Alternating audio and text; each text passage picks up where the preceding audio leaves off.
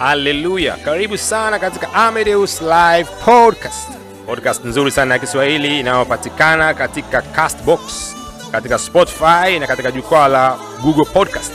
Lakini pia uh, podcast hii unaweza ukaisikiliza katika web browser ukipokea linki muda wowote, saa yoyote ambayo unaweza ukatumiwa. Neno la Mungu linahubiriwa mahali hapa litabadilisha maisha yako kipekee kabisa na mahususi kabisa. Tunatumia vitabu ambavyo vimeandikwa na mtu wetu wa Mungu mchungaji Kristo ya Kilome, tukifanya book review, tukifanya reading za Rhapsody au masomo ya Rhapsody kwa watu wazima, kwa teenagers na kwa wale wasomaji wa awali. Lakini pia tunafanya maombi na maombezi mbalimbali, na tunakuwa tuna zile interview za moja kwa moja kabisa na watumishi wa Mungu pamoja na shuhuda mbalimbali zilizotokea katika mikutano yetu ya uponyaji kupitia shule ya uponyaji au mikondo ya uponyaji. Mungu akubariki sana unaposhiriki nasi kila siku itwao leo. Maisha yako yatabarikiwa, yatajengwa na kuinuliwa katika jina la Yesu, amina. Haleluya! Karibu tena katika siku nyingine njema na kipekee, na leo ni siku nzuri kabisa ya Ijumaa tarehe 19 Januari 2024 na hii ni Amedeus Live Podcast, na tunakukaribisha kabisa wakati mzuri wa kusoma Rhapsody Uhakika, kitabu chetu kizuri kabisa kinachoandikwa na mtumishi wetu wa Mungu mchungaji Chris Oyakilome PhD, na somo hilo la zuri kabisa linatoka katika Rhapsody Uhakika watu wazima, linasema unaishi ndani ya ufalme sasa. Hmm? Unaishi ndani ya ufalme sasa, na andiko la msingi natoka katika uh, waraka wa Filipi sura ya tatu mstari wa ishirini. Uh, tafsiri la Biblia ya habari njema inasema, lakini sisi ni raia wa mbinguni na twamtazamia kwa hamu kubwa mwokozi wetu ajaye kutoka mbinguni, Bwana Yesu Kristo. Wow. Eh? Sisi ni raia wa mbinguni na tunamtazamia uh, kwa shauku kubwa kabisa Bwana wetu Yesu Kristo ajaye kutoka mbinguni. Na mtu wetu wa Mungu anaanza kusema Je, unajua kuwa wewe ni raia wa mbinguni? Uzima wako umetoka mbinguni, kwamba wewe si wa ulimwengu huu. Unafahamu hilo, na umo ndani ya ufalme wa Mungu sasa hivi, wakati huu unaishi hapo. Kwa hiyo usiziendeshe shughuli zako au kuishi kana kwamba wewe ni wa ulimwengu huu, ama unaishi katika ulimwengu huu kama vile ndio makao yako ya mwisho eh? Chinganya anasema kusoma katika Wakolosai sura ya tatu sura ya pili mstari wa ishirini inasema basi ikiwa mlikufa pamoja na Kristo mkayaacha yale mafundisho ya awali ya ulimwengu, kwa nini kujitia chini ya amri kama wenye kuishi duniani? Hmm? Yaani kama vile hapa duniani ndo makao yako ya mwisho, kwa nini ujitie tena chini ya amri ya kufatisha hichi na kile cha, cha dunia hii? Katika mtazamo na mantiki ya ulimwengu huu, wakati ulishakufa pamoja naye Eh, kwa hiyo umefufuka, kuna upya uzima unaoishi, kuna ulimwengu mpya ambao unauishi sasa hivi, sio ule wa zamani tena, na kuna kanuni mpya tofauti na zile za zamani.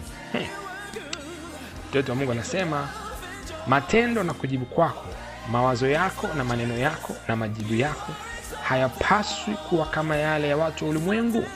Wewe ni wa tofauti, unaishi kwa matakwa ya Mungu, unaishi kwa neno lake unaishi kwa imani, kwa sababu huo ndio mtindo wa maisha kwenye ufalme wetu wa kiroho. Maneno mazito sana haya eh? Kwamba matendo yako, mawazo yako, maneno yako, majibu yako lazima ya tofauti. Huwezi kujibu kama mtu wa ulimwengu huu, huwezi kujirejelea wewe mwenyewe eh? Kwa Kiingereza tunasema you cannot refer to yourself, yani ukajihesabu kama mimi ni mwanadamu tu, mimi ni wa kawaida tu. Unajua sisi ni wanadamu. Usiongee lugha ya namna hiyo, mtumishi. Wewe sio ulimwengu huu, wewe umezaliwa mara ya pili, wewe ni mwana wa Mungu, umezaliwa na Kristo.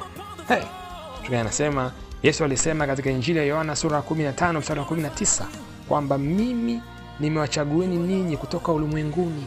Ametuchagua, ni kweli tuko hapa ulimwenguni, lakini ameshatutoa kule katika ulimwengu, katika ile fikra na mtazamo, katika ile dhana, katika ile nadharia ya kuishi ulimwenguni. Sisi wa ulimwengu tena, ameshatutoa huko. Mtume anasema si ajabu Roho wa Mungu kupitia mtume Paulo alionya eh, akawaambia kwa nini bado unaishi kana kwamba uko ulimwenguni, angali kiuhalisia we unaishi ndani ya Kristo eh? na hapo Kristo ni rohoni, huko katika ulimwengu wa roho. Kwa hiyo kwa nini uishi tena kama mtu wa ulimwengu huu? Kwa nini uishi tena kama mtu ambaye hana tumaini la kesho yake eh? Mungu anasema maisha ni hapa hapa, tukishamaliza hapa basi. Huu ni mtazamo wa ulimwengu, sio mtazamo wa neno la Mungu, kwa sababu mwanadamu ni roho, anayo nafsi na anaishi kwenye mwili hmm. mtoto wa mungu anasema kisha katika wagalatia sura ya tano msura 25 anatuambia tuenende katika roho kwa sababu tunaishi rohoni hmm? Sasa kwa kuwa umezaliwa mara ya pili na unaishi ndani ya ulimwengu nasema una, kwa kuwa umezaliwa mara ya pili unaishi ndani ya ulimwengu wa aina mbili eh? au ungesema eh, eh? yani ni ulimwengu ni, ni, ni, ni, ni dunia kama za aina mbili ingawa sio dunia kiwalisi tunazungumza ulimwengu eh? ni rem nasema ulimwengu wa kimwili na ulimwengu wa kiroho na inapaswa uwe na ufahamu zaidi kuhusiana na ulimwengu wa kiroho kwa sababu maisha ni jambo la kiroho eh? maisha ni ya kiroho yaani hiyo ndo, ndo uhalisi. Hata kama ungekuwa umesoma una phd tano sita saba nane tisa hata ungekuwa hujasoma kabisa haibadilishi uhalisi kwamba maisha ni jambo la kiroho. Ndio maana mwanadamu ni roho anayo nafsi anaishi katika mwili. Bia inasema mungu ni roho na anawatafuta wale wamabudu wamabudu katika roho na kweli. Kwa hiyo hiyo mantic na uhalisi wa mwanadamu ni roho sio jambo la kupuuzia ni jambo la kulifahamu na kulielewa. Na mtu wetu wa mungu anakwenda kumalizia kwa kusema ukisoma Wakolosai sura ya tatu msura wa kwanza mpaka wa watatu inasema basi mkiwa mmefufuliwa pamoja na kristo yatafuteni yaliyo juu kristo aliko eh? tafuteni mambo yaliyo juu ambapo kristo yupo ameketi mkono wa kuume wa mungu yafikirini yaliyo juu na si yaliyo katika nchi yaani hamasa yako shauku yako iwe ni katika yale mambo ya mbinguni yenye kumpa mungu sifa na utukufu mambo ambayo yana thamani sio katika ulimwengu huu tu hata ule unaokuja hmm? Mtume anasema ishi maisha ya mbinguni hapa duniani. Mtazamo wako juu ya maisha uwe kutoka kwenye mtazamo wa ufalme. Kwa maana kwamba ile mentality, mentality au ile dhana ile fikra ya ufalme ndiyo itawale mtazamo wako fikra yako namna yako unavyoitikia na kujibu katika maisha. Unapolielewa hili hutatatizwa na shida au matatizo yaliyoko duniani utaishi juu ya vitu vyote hivyo eh? utaweza kuvitawala hivyo vitu kwa sababu una dhana ya, ya mbingu na mbingu ndio inatawala mtumishi eh? hii ni kwa sababu kwenye ufalme tunashinda tu na tunatokea au tunakuwa kutoka utukufu hadi utukufu Hmm? kuna dhana ya ufalme mwana wa mungu kuna dhana ya mfalme wewe unayenisikiliza hata kama bado hujawa mwana wa mungu kuna ufalme ambayo leo hii ukimpokea yesu kristo kuwa bwana mwokozi wa maisha yako unahamishiwa huko. Unatoka kwenye ufalme wa giza unakuja kwenye ufalme wa nuru.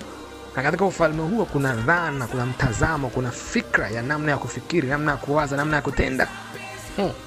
kumbuka somo letu la leo linasema unaishi ndani ya ufalme sasa hivi leo hii.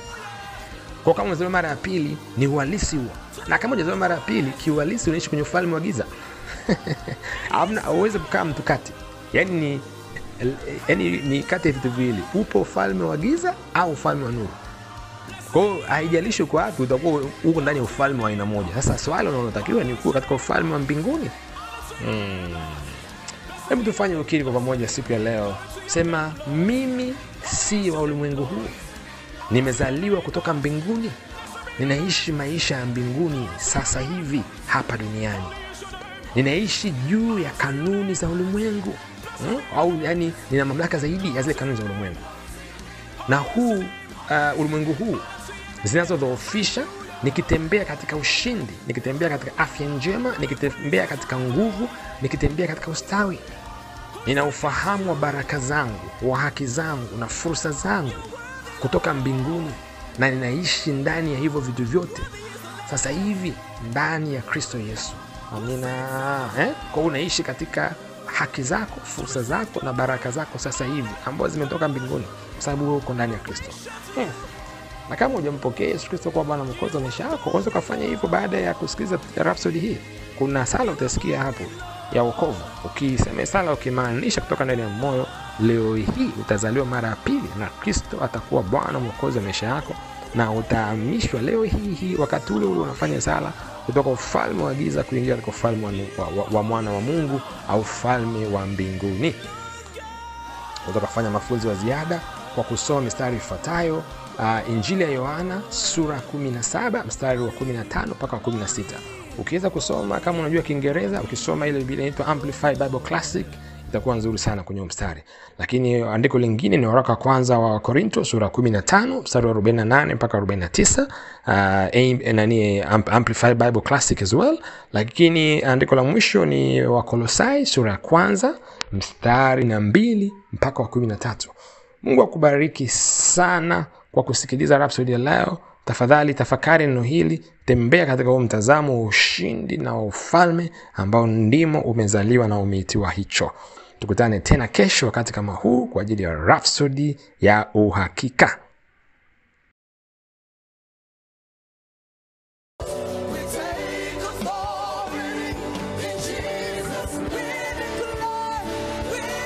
Haleluya! Habari njema sana kwa wakazi wote wa Dar es Salaam na Tanzania nzima kwa ujumla.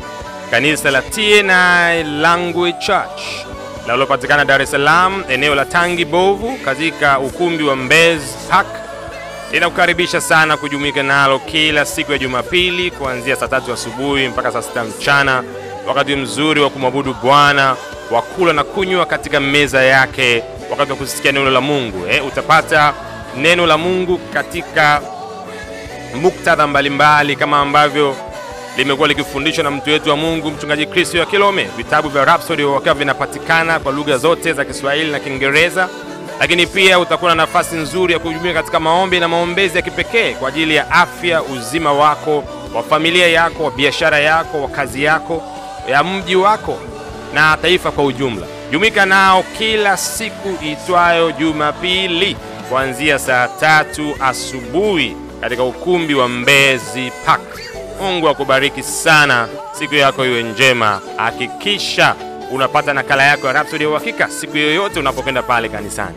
Haleluya!